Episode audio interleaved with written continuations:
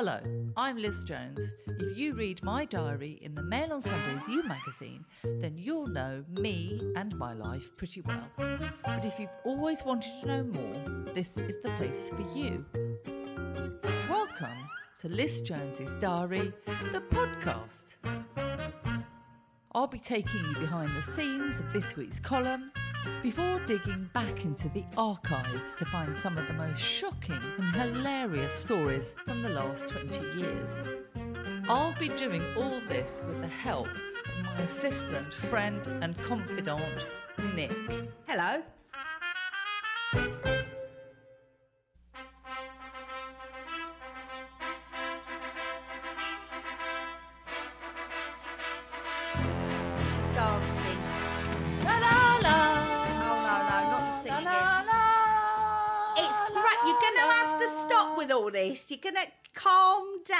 She's very excited. I won. I won. She I did won. win. I won. She won. Columnist of the year. Columnist of the year. It only took 40 years. 40 years. I've been nominated sh- so many times and I won yesterday. We're very happy. We- We've got Liz in a very good mood today. I'm on a natural high. I couldn't have any champagne, but I'm on a natural high. Well, she was in a very foul mood the day before, wasn't you? Yes, I said if I don't win, I'm retiring and I'm going to live on benefits. Yes, we didn't have it. We didn't have a pleasant day the day before. So imagine my relief when the email came and she'd won. Yeah. You see, they say it's all about the taking part, oh, not the winning, but it is the winning. no, and she actually had the audacity after me saying so many times about how you know it's just amazing to be nominated, and she's like, "No, I'm going to go on benefits if I don't win." When I said about I was disappointed we didn't win the podcast one, Liz was like, "But it's but we were nominated," and I'm like, "Hang on a minute." Pot But think of how many podcasts there are out There are. there to even be shortlisted. And it is their first year, so it And we've only been doing it for a year, whereas I've been writing for 40 years. You have been writing for, and you've won. Every day for won. 40 years, and I've finally won. How long does the good mood last? How long have I got to bask in this glory? Well, we're waiting for the award to come, aren't we? That I can polish Yes. and have sort of prominently and, and tweet pictures of it. I'm waiting for my case of champagne and flowers. So I'm now going to go swiftly to the archive, shaking things up a bit. Is this the winning archive? This is the winning archive. This won a me the, column. the sculpture that's going to be couriered to me, hopefully. I'm not polishing your sculpture. I just want you to know that. No, well, you don't even do me light bulbs. it took about six years to get her to drill a hole in my plant pot. I drilled hole. Yeah, but can you imagine if I'd have drilled holes in your plant pot and they'd have they'd have snapped and broken? My life wouldn't be yeah, worth but you living. killed off my weeping fig. It, I didn't kill it off. It wasn't my fault you didn't have holes in your pot. This is an award winning column and it's from August 2020. So it shows you that I'm very recently award winning. Well, yesterday. and this is about P, the mysterious P, who I went for lunch with. And he's the one who said, when I turned up, he's the one who said, when he turned up for our lunch, did you hear the roar of my Maserati engine? To which I replied, no, sorry, I should have turned up my hearing aids. and he didn't laugh. That was a warning sign.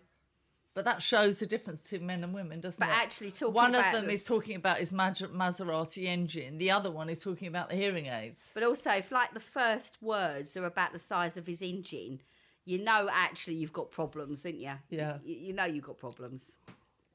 So as I read this column, bear in mind it's award winning. We're gonna we're gonna update your like other people have like doctor and stuff with their name, aren't you? You're gonna have. Liz Jones award winning. Yeah. Yeah. Okay.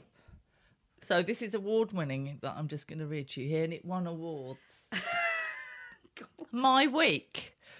This is so funny. This this beat every political commentator about Brexit, COVID, the economy, fishing in the thing, the environment, the planet burning. This this beat everyone. My week. Tuesday, extreme wax hair dye pedicure.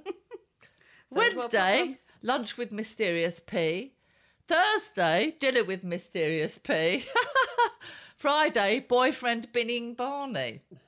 There, nice. Must be the shortest relationship in history. Shall I expand? As you may recall from last week, at our lunch, P gave me a wallet, a silk scarf, and two other items I was unable to reveal, as you would be able to guess the brand that his father owns. Even as I drove away, he was texting to invite me for champagne at his hotel in Darlington that evening or on a dog walk the next day. Reader, I chose champagne, but a more at a more neutral hotel, i.e., one that didn't house his pants upstairs. Yeah. This beat all the political commentators, my column about pants. Dinner was promising with no awkward gaps. I regaled him with stories from my award winning career, Bosnia, a refugee camp in Somalia, an earthquake in Pakistan, dinner with Donatella Versace. Oh, he said, I thought you just wrote about fashion. Uh-uh. Oh dear.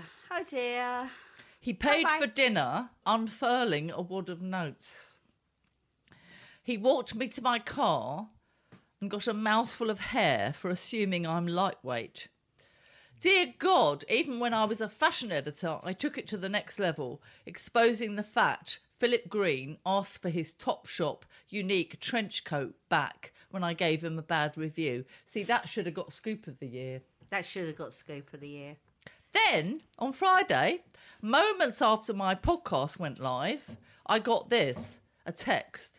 No, Liz, if you talk about a tiny coin purse, how does that make me look? Even if the other stuff was crap, you could have mentioned it was a gift set. Dear God. Me, I have no idea what you mean. Him, my hearing hasn't gone. How rude. How rude. That's really rude, isn't it? Especially to me when I've won all these awards. I know. He, he needs to respect the fact that you're award winning. Then he added, It looks like that was all I got you. I am honestly not mean. I'm afraid I lost it. If a man gave me a crossbody bag on our first lunch, that's over the top. We said on the podcast the wallet is lovely. I can't have this complaining about what I write or talk about. It's too stressful. If I were to mention anything else you gave me, people would know it's you. But if you're going to be sensitive and not treat my work for what it is, which is a Award-winning. job, Award winning. award winning, we should end this now. Sorry if you're upset, but seriously, it looks like it, that was all I got you. Get over yourself. Who cares? He does. A lot. He then accused my reaction of being extreme. Mine! Mine! Why are men so arrogant? Why is there no vulnerability, humility, humour? No wonder great male novelists and male columnists are as endangered as the white rhino and don't win awards. This new one God. has already told me he's a member of Mensa, sent me photos of leggy blondes he's dated, and told me he went out with a pop star's mum for three months. A pop star's mum, not a pop star, a mum. That's hilarious. He's obviously trying to impress you, though. Whereas I'm not ashamed to say my bookshelf is exclusively I had three ponies, a pony for sale, and riders from afar, And eight and a half stone. and eight and a half stone. I'm not afraid to say I have a Captain Haddock beard, scars from a breast reduction, a face that has rebuilt, and zero money. It's a shame, as we've been planning to meet at a hotel in London to have sex. He then kept writing that he misses me, that he's never met anyone like me. Well, I no, you true. haven't, and probably never will again. So then I text Nick, Yes. Nick here, this me, Nick. Me, me. Oh well, I got three columns out of him. Oh no, oh dear God, I realised I just sent that text to P by mistake. And I did, I sent that to P. Da, da, da. We've all done it. We've all done it. And then I had to pretend that I meant to send it to him. And it's your humour. It's because you were being so funny. So that won the award. Was it a award winning? Not Brexit, not COVID, not Dominic Cummings going to Barnard. Me and my waxing. Yes. And his insecurities. Obviously, worrying about his coin purse and the size of his engine. In other news, I've turned into Jam Lee Ming. In other news, my book came out in paperback on Wednesday. So to promote the book. For the Daily Mail, I went out and about in London in a size 46 empathy suit. Now, this is a suit that doctors who are training nurses wear as part of their training to find out what it's like to be a bigger person. How do they move? How hot do they get?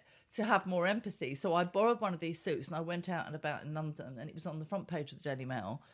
We've my had a- God, it caused the stir. Well, we'd had a, a we've talked a lot, haven't we, about sort of how, as being a very slim person, that sometimes you don't understand my reaction. Like you're cattle prodding me, aren't you, to walk faster a lot and things like that.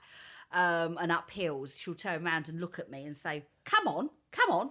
So we sort of talked a lot about how you couldn't really understand from from my point of view. What No, but like. I've had a lifelong eating disorder where I've always just been very terrified of food, and I was anorexic. And I talk in the piece about being sectioned, and I talk in the piece about having my breasts reduced, and there was blood on my t-shirt, and I just thought, oh, I look so much thinner. Um, so I felt I was entitled to experiment being a fat person because I've struggled with food all my life, and I could have Yeah. gone the other way. Eating disorders. Once you think about food, you never don't think about food. It's the hardest psychiatric illness to recover from. I thought it was very interesting to to really. I I mean, I've always wanted to. I would like be overjoyed if you woke up my size one day. You, I mean, not being horrible, but just so you really could feel what what it's like to live in this body and feel the way I feel about you know a lot of things like having to go out for the evening. What do you wear and stuff like that. So I thought it was a really sort of good experiment for you to do. but I do in the piece eh, and in the book say being obese. It's the most common reason of being obese is genetics. If you're, it's the same likelihood if your parents are very tall. It's the same likelihood if your parents are very obese, you will be obese as well. So it is genetic. I also blame the fashion industry, and I talk in the piece about how I challenged the fashion industry, and then I got sacked because I wanted a more diverse women on the cover. I don't. I'm not saying people should be morbidly obese, but if you can cheer women up and they can see themselves and they can see they can look beautiful and they can see they've got clothes available for them, they're going to be less depressed. They're going to eat less.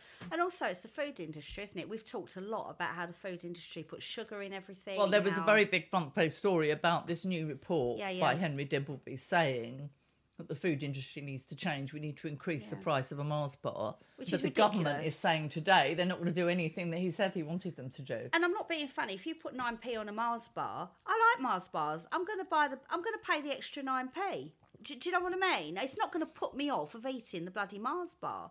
But I was shocked by, you know, I'd normally walk into Harrods in my little size eight body with my Stella McCartney purse, and I'm welcomed with open arms and everyone smiles at me. But I walked into Harrods in my 46, size 46 empathy suit.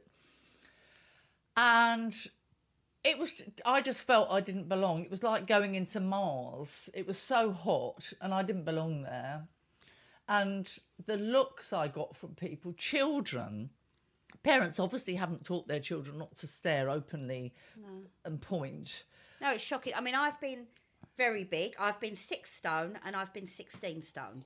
So I have literally been double, you know, More. Over, more than double my weight. more so I know what it's like to be a size 10. I know what it's like to be perceived as being more attractive and be perceived as and treated differently and spoken to differently to being larger and, and not only feeling unattractive, but it's palatable how people have reacted differently to me.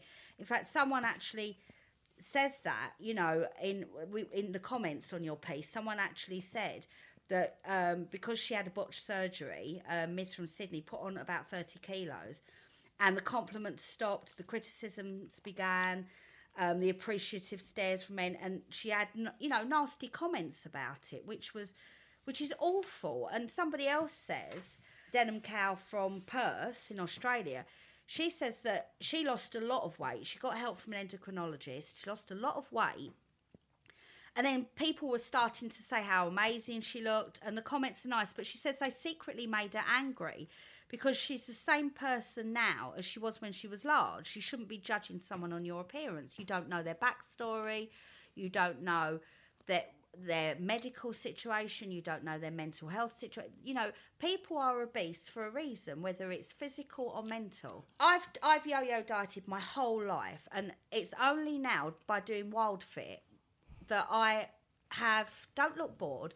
It's only now that I've changed genuinely my attitude to it, and and actually realised how destructive the food industry is. It's Awful. awful. They never asked our permission. Why are they now having to lobby the government to take things out of food and regulate food? They shouldn't have been allowed to do it in the first place. Where was the regulation stopping the food industry doing this to us? awful. And um, but, But you know, talking about health and operations and everything, and, and, and lots of the comments under my piece, and I've had lots of very abusive tweets saying, well, they should just eat less and exercise more. yeah, But if you look at my mum, she was a ballerina. yeah, She was a ballerina in the 40s, which was very, very different to now because they didn't monitor what they ate, they didn't strengthen their bones. And they used to force my mum's hips into the splits both ways. She found it easier on one side and not as easy. They used to force her body to do the splits. So she was a ballerina, obviously very active, very slim. But because it was such a punishment on her body, she got arthritis in her hips and her knees and her neck and her everywhere. yeah. And she ended up unable to walk and she put on lots and lots of weight because Yeah, she couldn't do anything. But don't criticise my mum for being overweight. she no. was a ballerina. Well, there's, there's, there, I'm, I'm not being funny. You, if you drink, you can stop drinking. Not saying it's not hard. If you take drugs, you can stop taking. You have to eat. You have to eat to live. So you can't get away from food, and that's that's why a lot of people do the replacement shakes and stuff to just take food out of the equation. Because if you've got an eating disorder, if you've got a compulsive, if you're a compulsive eater, if you're an emotional eater, if you're addicted to, to the sugar in food, you have to eat still. So it's really hard to to do that in a different way without changing your mental approach to it. It's really really hard, and people are so vile. I mean, we have one person um, left a, a note under your column that said, "I have no respect for obese people. It's their choice. Nobody force feeds them. They're a drag on society and an environmental disaster." I mean, what an awful thing to say. What a just awful, awful person. But there's all these negative, negative headlines. But You there was a really negative headline. I think Good Morning Britain picked it up, saying that plus size fashion normalises obesity. So I said in the piece, if you've got to wear clothes, you can't go out naked. What do you expect bigger hmm. people to wear? And actually, I think it's really important that you accept yourself how you are. It doesn't mean that you you you don't want to lose weight and be healthier, you know, or change your health. That doesn't mean that.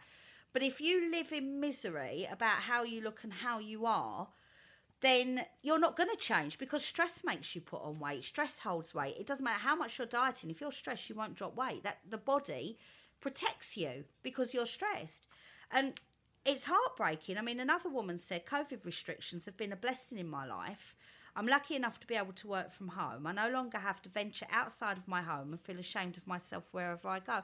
How awful to feel like that. At least if you've got nice clothes and you feel better about yourself, you can have a life. You can still change your health if you, if you want to address that, but you can have a life in the meantime. That's awful to hide away. Yeah, I mean, I'm used to being ignored and invisible as an older woman, and I'm used to people being rude to me because I'm deaf and I can't hear, and they roll their eyes. But the experience of how people look at a fat person is just so rude. Awful.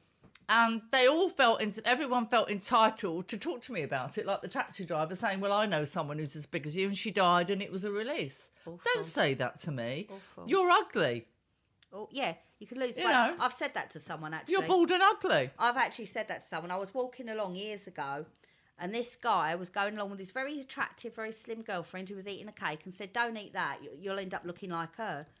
And I, I, I mean, I was, I snapped back. We, you're but ugly. At least I can lose weight. But I went into the office, and honestly, I went in the loo and I cried for an hour. It was so hurtful. It was so awful. And we've got no right to make people feel like that. We've got no right It's just shocking. So has it changed how you feel? Because I know, I know, obviously you're coming at this from an anorexic's point of view, from being weight, carrying weight is the worst thing that could happen to you, isn't it, as an anorexic? So you you have tended to look down on on, on me because you know I, I struggled to lose weight. Well, you're still employed, Nick. Think yourself lucky. No, no, but you've said you've said yourself, you've said yourself that you know that you sort of. Has it sort of changed how you feel about that? Well, I always knew it was difficult because I've seen you for 13 years Yeah, yeah, finding things Yeah. difficult walking up a hill and stuff. yeah, And I suppose I do have the will of iron and I am incredibly stoic. When you're an anorexic, and I'm sure anyone out there who's who suffered from it would, would might agree and let me know what you think. You're you feel so superior to the rest of the world. Like Christmas Day, everyone's eating and cooking and chocolates, but you're just going running and you're so superior because I'm better than all of Yeah, you. And. I think there's a line in the book uh, which is has the, the the the bigger heroine. You know, as an anorexic, you think you can jog to the moon. I Yeah. could jog to the moon. yeah, yeah. I can starve myself to the point of near death. I'm stronger than anyone, and Yeah. it, to be an anorexic, you have to be incredibly strong.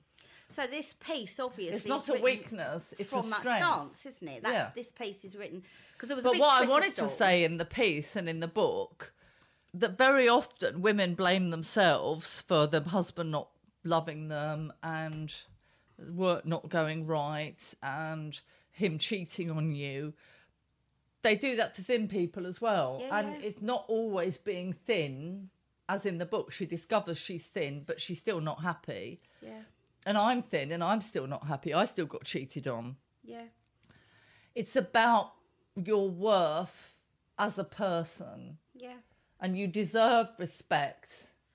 And it's not always because you're fat or thin that your husband cheats on you. It's because of what's going on in his head. It's it's down to him. It's not down to you. And i think so often women blame themselves. Whereas actually he'd have cheated on me you know if i was keira knightley he'd have cheated on me you know Well, if, well, someone else said in the in the comments that she's a very a big girl, but she has lots of boyfriends. She's very popular. Her sister is a size six. Her husband's cheating on her. yeah You know, it's it's it is. But we've we. So I wanted to get away in the piece and in the book from, oh, this is your target. Once you're eight and a half stone, you're going to be happy. Not necessarily, but just be happy in who you are and what a beautiful person. And I talk about going to Ronnie Scott's jazz club in London with my friend, and she's a very big girl, and she's the kindest, sweetest, nicest person you could ever, ever meet. And when I was going bankrupt, she sent me clothes she found in a charity shop, designer clothes. Yeah. She's the only person who did that, really. Yeah. Yeah. And we went to Ronnie Scott's, person. and in Ronnie Scott's, you have fixed benches to listen to the thing and with all little lamps on. So you can't move the tables. And she couldn't fit behind the bench. So they had to go and very noisily find her a chair. And she couldn't sit with us. She had to go and sit at the end on a chair, and she left and went home. So That's she couldn't even, as a big person, you can't even sit and listen to jazz in a jazz club. It's awful, but it's it's. I mean, it's just. I mean, I've sort of been in that situation where it's just you feel people are looking at you. You've and and you do it to yourself. Probably no one is looking at you. It's like being in a gym. When I first joined the gym, when I was when I was about sixteen stone, I went to the gym, and there was girls with perfect makeup, size tens, running next to me. I felt awful. It was. It took every bit of grit for me to go and puff away next to them. It really did. But actually, what I learned, and as I moved towards a size 10 and became a size 10, I learned they didn't care. Even when I was a size 10 and I was running for England on the treadmill, I wasn't looking at anybody and criticising them. I was trying to improve myself. And actually, I'd look at someone that was me, like six months ago or whatever, and think, bloody good on ya. You know, good on ya. You know, it's like, I just think you should accept yourself as you are and not give a toss about ignorant people. You can read this week's diary in full in Mail on Sundays You magazine. So, what about this week? But not your award winning one, your post award winning one. This week's column is about me going to hospital. Poor me. What a, what a Ah, time. It is. It's been awful, isn't it? So I go to my local hospital for the brain scan, and the nurse is behind a glass screen and she's wearing a mask. She's actually wearing two masks. She's wearing a mask over her mouth and then a sort of a visor. So bear in mind, I, even though we're hearing aids, I'm still very deaf. Yeah. Mumble, mumble, mumble, she said. This is a nurse, right?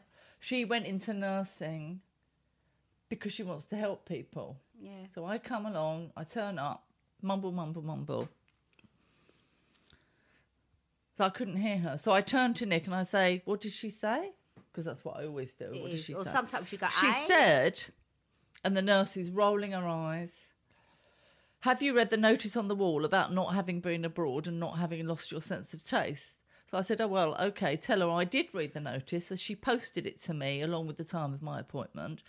I only dress in wellies and a Barbour as I live in the countryside. Made a joke, she didn't laugh. No. And then she Didn't. yelled, Date of birth! Date of birth! So I'm going, uh, what? Date of birth! But why do these people not say, Hello, hello, Miss Jones, how are you? Um, or hold up Good a piece of paper. Yeah. You know, could I have your date of birth? Or what, you know, not just, don't just yell at me, date of birth. Whatever happened to good morning? I think you know. I think people have got so busy and and so they she just didn't look that busy. they just go into it straight away. I mean, I do that sometimes. If I'm doing an email, sometimes I forget to say good morning, how are you, blah blah blah. I'll just go, have you done so and so? Have you got so and so? Yeah, And you Nick, you're not a it back. waitress in the service industry. You No, don't no. work for the NHS, paid for by my extremely high tax bill. No, no, I agree. We should stop. She went nice. into nursing to be nice to people. Don't yell at me, date of birth. No, it's not nice. And surely she's come across deaf people before because all the people in the hospital were about 100. Yeah, no, it's just not nice anyway. I'm not deaf, but I'd still like someone to say good morning. Then I'm led into a room and asked to remove my Wellingtons, which smell of horse, and to lie down. I'm very worried about lying flat as it makes me dizzy because normally in bed I have four pillows and I'm propped up like a Victorian consumptive, but I had to lie flat. You are. But I was okay. After a few seconds, the brain scan is over. When will I get the results? I said to the technician. When you see the consultant in two months' time, there is a global pandemic, you know. Ah. That's just awful. But Two why be rude to me when actually I pay tax? Your salary is paid by my tax. You're doing a brain scan. You obviously went into medicine because you like people. Don't say to me, as if I'm the person who ate bats in China, there is a pandemic, you know. No, but also they must appreciate that people are you- nervous. or But wouldn't I be worried. worried, Of course. thinking I might have a brain tumour, or I might have had a stroke, or I might have Parkinson's, or whatever? There is a pandemic, you know. No, obviously How people are going to be worried. Yeah, of course. Awful. I had a health scare once before. I was in my late 40s, married. I started bleeding. I went to my private GP, this is when I had money, who sent me to a private gynecologist on Harley Street, number one Harley Street. She did lots of tests. She probed. She squirted cold gel on my tummy and took a scan. It was like one of those scenes in a film, except there was no tiny heartbeat. There was no smiling man grasping my hand, as my husband hadn't come with me because he went, went to watch Spurs. Tosser. That's your womb, she said. Blimey, I said. I really believed I didn't have one. Then she stopped. Hum, she said. There's something on the wall. We will have to take a sample. She booked me into a private hospital. I asked my husband to take me, but he said I could get a cab. When I came to after surgery, I felt sick, so I asked the nurse, another one, to hold back my hair. She refused. She wouldn't hold my hair back. You've got very long hair. You don't want to puke on it. A private nurse wouldn't hold my hair back. Oh, dear. I called my husband. Who is it? He said. I called my husband after surgery and he said, Who is it? He really, really, really needed a slap. your wife. I've just come round. Did they tell you anything? About what? Oh, for God's sake! Why is such About me! Oh, yeah. You have endometriosis, so they removed a lot of, I don't know, female stuff. But what about the blip on my womb wall? I've no idea. I didn't ask. The next day, he came to fetch me. We got in a cab. Can you tell the cab driver to drive slowly over the speed bumps? I'm in agony. I'm not going to do that, he said. I'm sure he knows what he's doing. There is always someone who comes before me. I went up to my lovely bedroom with its floor to ceiling windows overlooking a garden square. I remember thinking, I don't want to leave this house by dying. It's perfect. About six hours later, my husband appeared and handed me a bunch of grapes, still in the plastic punnet. In its midst was the carapace of a dead spider. He really is the gift that keeps on giving, isn't he? A few days later, well, he's not award winning, is he? It's not award winning, no. A few days later, back on my feet, I went back to Harley Street to get the results. My gynecologist looked really cheerful. Oh, I said, so everything's okay. Oh, uh, no, I just thought I'm going skiing this weekend. Wow. No, I said, I mean with my bob- biopsy, everything's okay. Oh, I never got the results. Let me call them now. Wow. It turned out it was nothing. As I left her office, she said, "You have two or three years left before the menopause. Enjoy your hum- enjoy your hormones." And now I've got rid of the fibroids. You should feel more cheerful. I didn't take her advice. I didn't enjoy my hormones. I wasn't more cheerful. But this time, if I get the all clear after my scan and a cure for the vertigo, I'm determined to enjoy life, not dread walking upstairs. I want to be able to turn my head to watch Minnie Puppy sniffing and doing a poo. I want to go to the co op without Life hanging goals. on to passing strangers. That's all I will. That will be enough.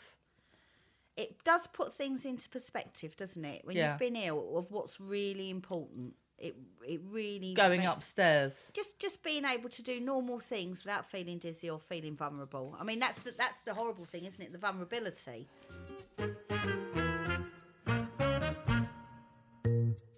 Every week, lots of you get in touch telling me what you think about my life and my decisions. So I think it's only fair that you get to have your say here on the podcast too. If you'd like to get in touch, then go to lizjonesgoddess.com or tweet me at lizjonesgoddess.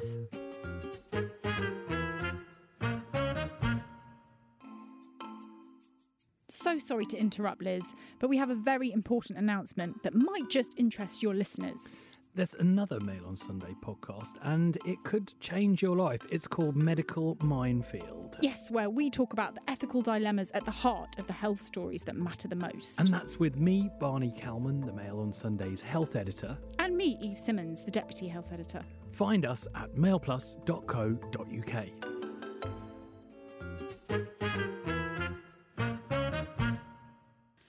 We've had quite a response to my brain scan. We Although I did have an aim, I had two quite worrying emails. One from somebody said, "Liz, I think you've got Parkinson's because my wife's got Parkinson's." And then another man on Twitter messaged me and he said, um, "Don't worry, it's quite easy to operate on brain tumours."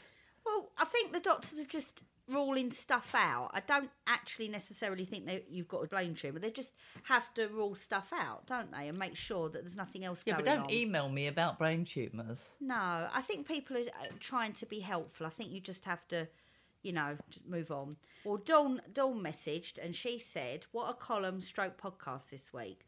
Please tell Liz we're thinking of her and we really, really do care. You can't tell Liz Jones not to worry. She, they, they know you, your, your, your girls, and everything might be okay because that's not who Liz Jones is. But honestly, please let her know that we only want the best outcome for her and we'll make this journey with her if she lets us all good wishes. That's nice, isn't it? What a lovely thing to say. That's really nice. And we had um, a bit of excitement about your book as well. So lots of people have ordered it. So we're waiting to get the feedback. We sent loads out yesterday, didn't we? We posted loads of your signed ones. So if you go to the website, you can get a personalised signed one with But the Nick extract. filled up the post box. I filled up the post She couldn't get any more in because it was like her having been to Greggs. It was. I couldn't get any more in. So I had to go to the next post box. But uh, Louise says, Hi Nick, just ordered the book and I wanted to thank both you and Liz for the fun and laughter you've brought while listening to the podcast. Oh, isn't that lovely? I feel like I know you both, which is a bit ridiculous, really. Not, not really, Louise, because we do bear all. So you probably know us better than a lot of people. But Liz's writing and your sage comments on the podcast really bring your personalities to life. I'm an avid reader of Liz's weekly column, turning to the page as soon as I download it. And when I read the paper format years before, and it's award winning, isn't it? It's award winning now. So to you both, keep up the excellent work, and I look forward to reading the book. So we love Louise as well. We love Louise and Dawn. Well, that's it from us this week. If you enjoyed listening to Liz Jones's Diary, the podcast, why not visit mailplus.co.uk forward slash subscribe to get access to all our podcasts, videos, opinion pieces, and more. I'll be back next Sunday, but for now, I'm Liz Jones. And I'm Nick. Goodbye. Goodbye.